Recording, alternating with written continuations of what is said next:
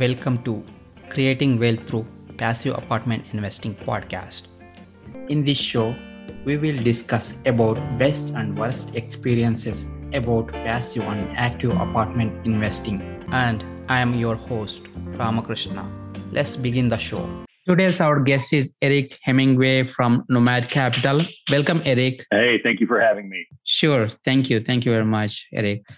Uh, a little bit about Erik. Erik Hemingway has an amazing story of what's possible using the power of real estate investing. In 2008, Erik transitioned from a home builder to owning a self storage facility that gave him the opportunity to go live in Costa Rica for over a year, and then transitioning to living on a sailboat in the Mediterranean for three years with his wife and six kids.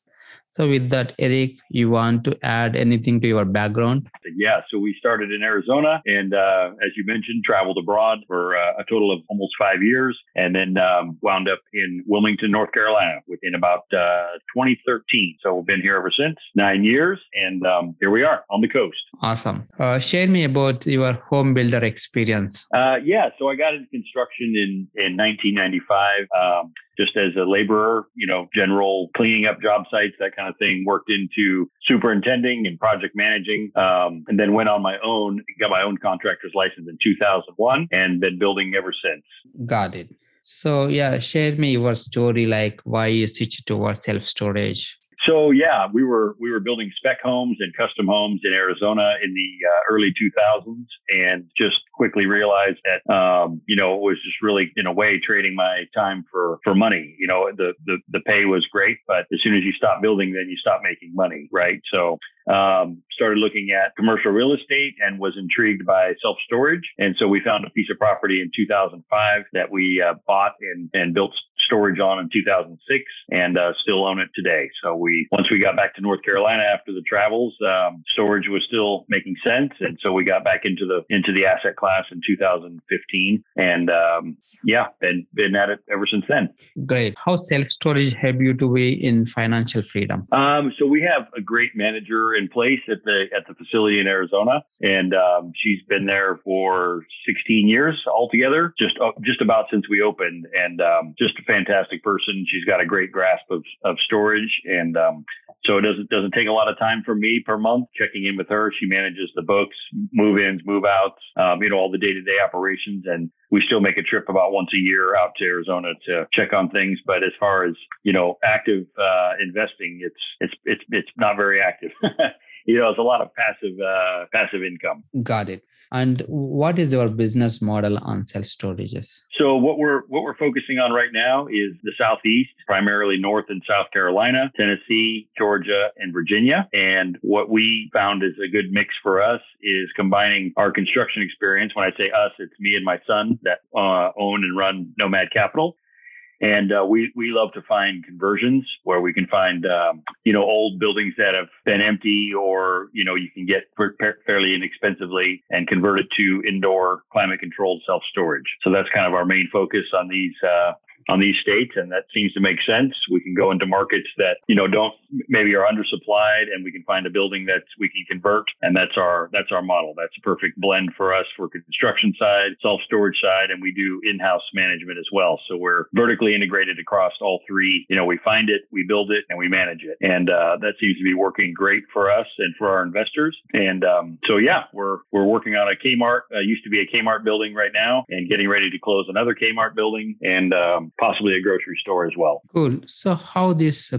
how long it will take to conversion, like you know, from you know Kmart or anything? Yeah, yeah. So right, because the shell is already there. Um, you know, the, it's block walls and the roof is uh, might need repairs, but uh, the sprinklers are there, the parking is there. So um, it's a fairly fairly quick turnover, maybe seven eight months to convert it from just a vacant building into renting units. And so that's a lot faster. We've done development and that just takes a long time, you know, architect and engineering and permitting and all those types of things. And uh, we like the conversions because it's just a lot faster and it's and it's something that, you know, most folks overlook because they don't have the building side of things. And that's really a big advantage for us. Got it. And how lending works for these conversion related projects? So um, I think for most investors, it's it's probably tricky. But when since we have a building background, we are able to go to uh, local banks or community banks and finance the acquisition of the building and then construction costs as well. And then um, yeah, so we roll it all together and then away we go. Got it. So, any challenging experiences or best practices with this conversion related projects?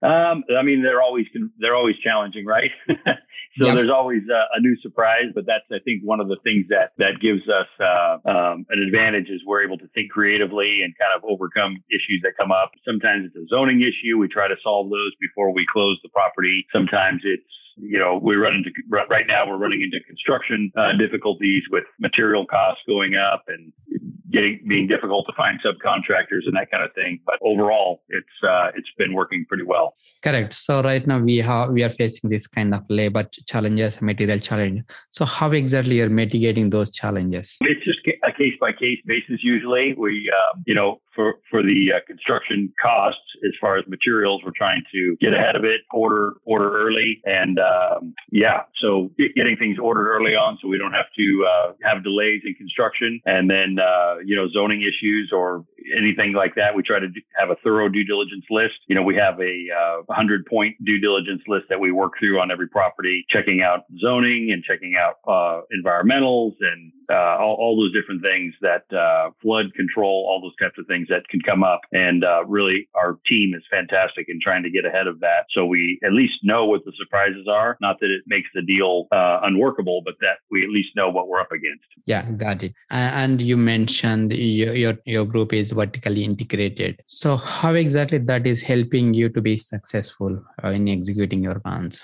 Um, yeah, so uh, I think it's a huge advantage for investors because I think the typical model, is, especially doing what we're doing, is is an investment group would, would identify a property and then have to hire a general contractor and all the headaches that go along with that, and then have to hire third party management and everything that goes along with that. It's very expensive, and I think it just gives us a great advantage to be able to uh, to go in and do those kind of projects, you know, easier for us.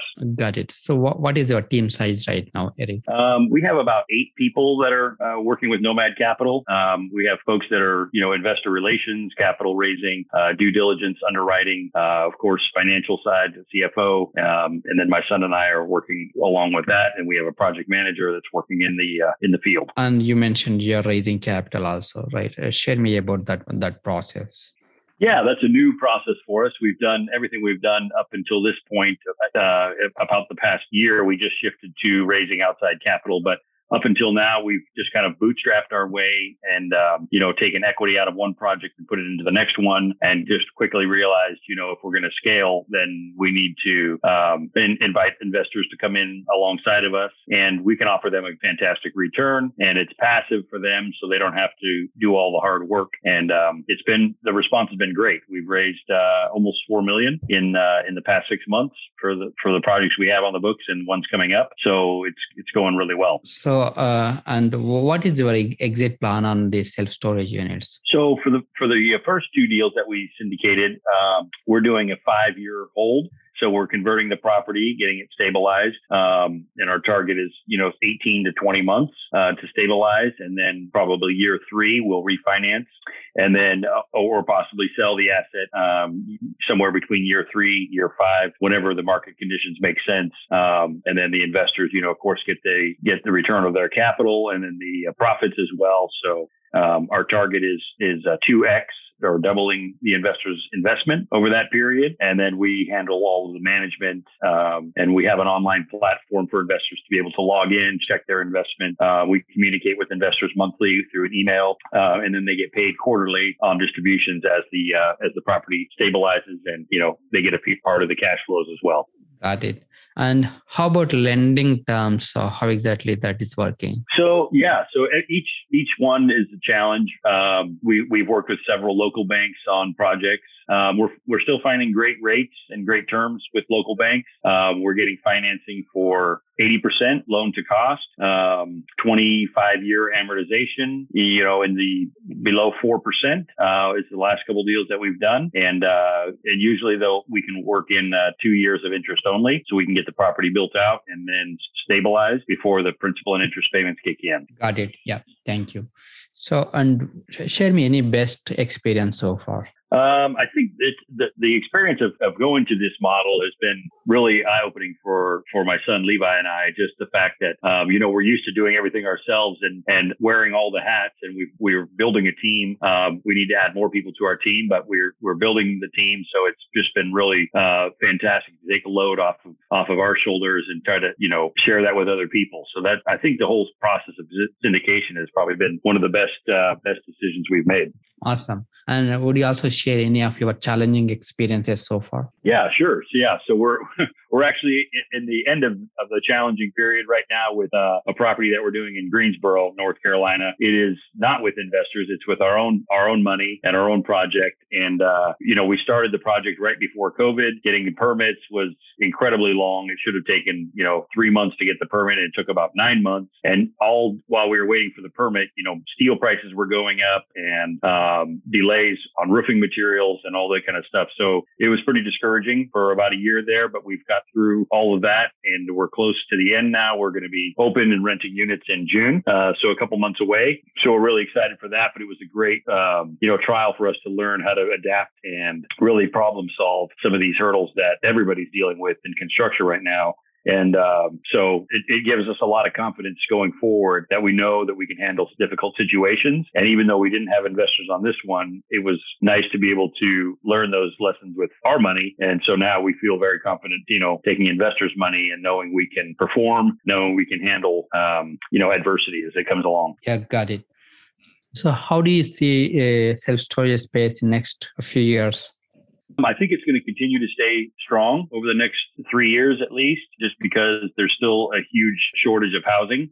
And it seems like while even though interest rates are starting to creep up, there still hasn't slowed down the demand for housing. Multifamily, as you know very well, single family residents there are still in super high demand in North Carolina, especially, you know, Wilmington. I know that market. It's just really, really hard to get a house. So I think you're gonna we're gonna see people still moving around, trying to get into a place, uh, working from home, working remotely. All of those situations really push towards storage because um, if you're working from home, you're going to convert a third bedroom maybe or a second bedroom into a home office. So you put the furniture in storage. I think there's just going to still be a lot of transition over the next few years, and that's all that all helps helps self storage. So we we feel pretty optimistic about it. Beyond that is anyone's guess. You know, nobody has a crystal ball, so we don't know what it's going to be like five or ten years down the road. But for the immediate future, it looks like it's going to be really strong, and we're uh, we're still in the you know looking to acquire more more properties, and um, we have a pretty full pipeline right now. So we hopefully just keep on pushing forward. Awesome.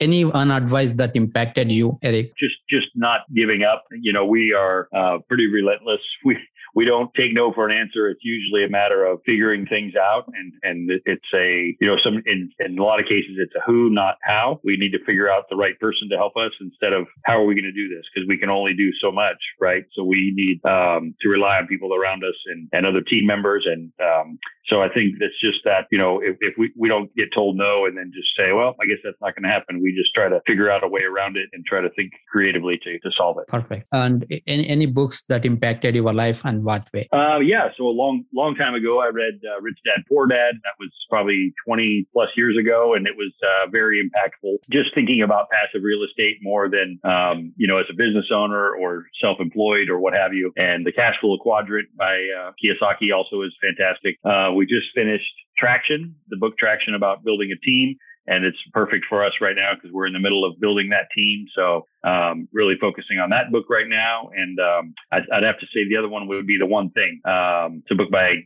I believe it's Gary Keller yeah. Jay Papasan. Yep. And uh, that's a great book. Uh, really helped us focus because you know we can get excited about a lot of things, and and as a builder, um, a lot of projects come your way. You know, people calling about doing multifamily or uh, tenant upfits for commercial space or grocery store or whatever.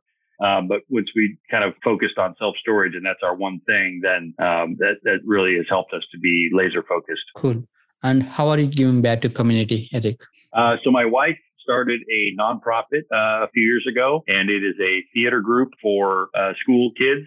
Uh, school age kids, homeschooled, and um, so she, you know, she I help her with that. I'm on the board of her uh, nonprofit organization, and so she puts on production several times a year, and we, uh, you know, that's a big part of how we give back to the community. Cool.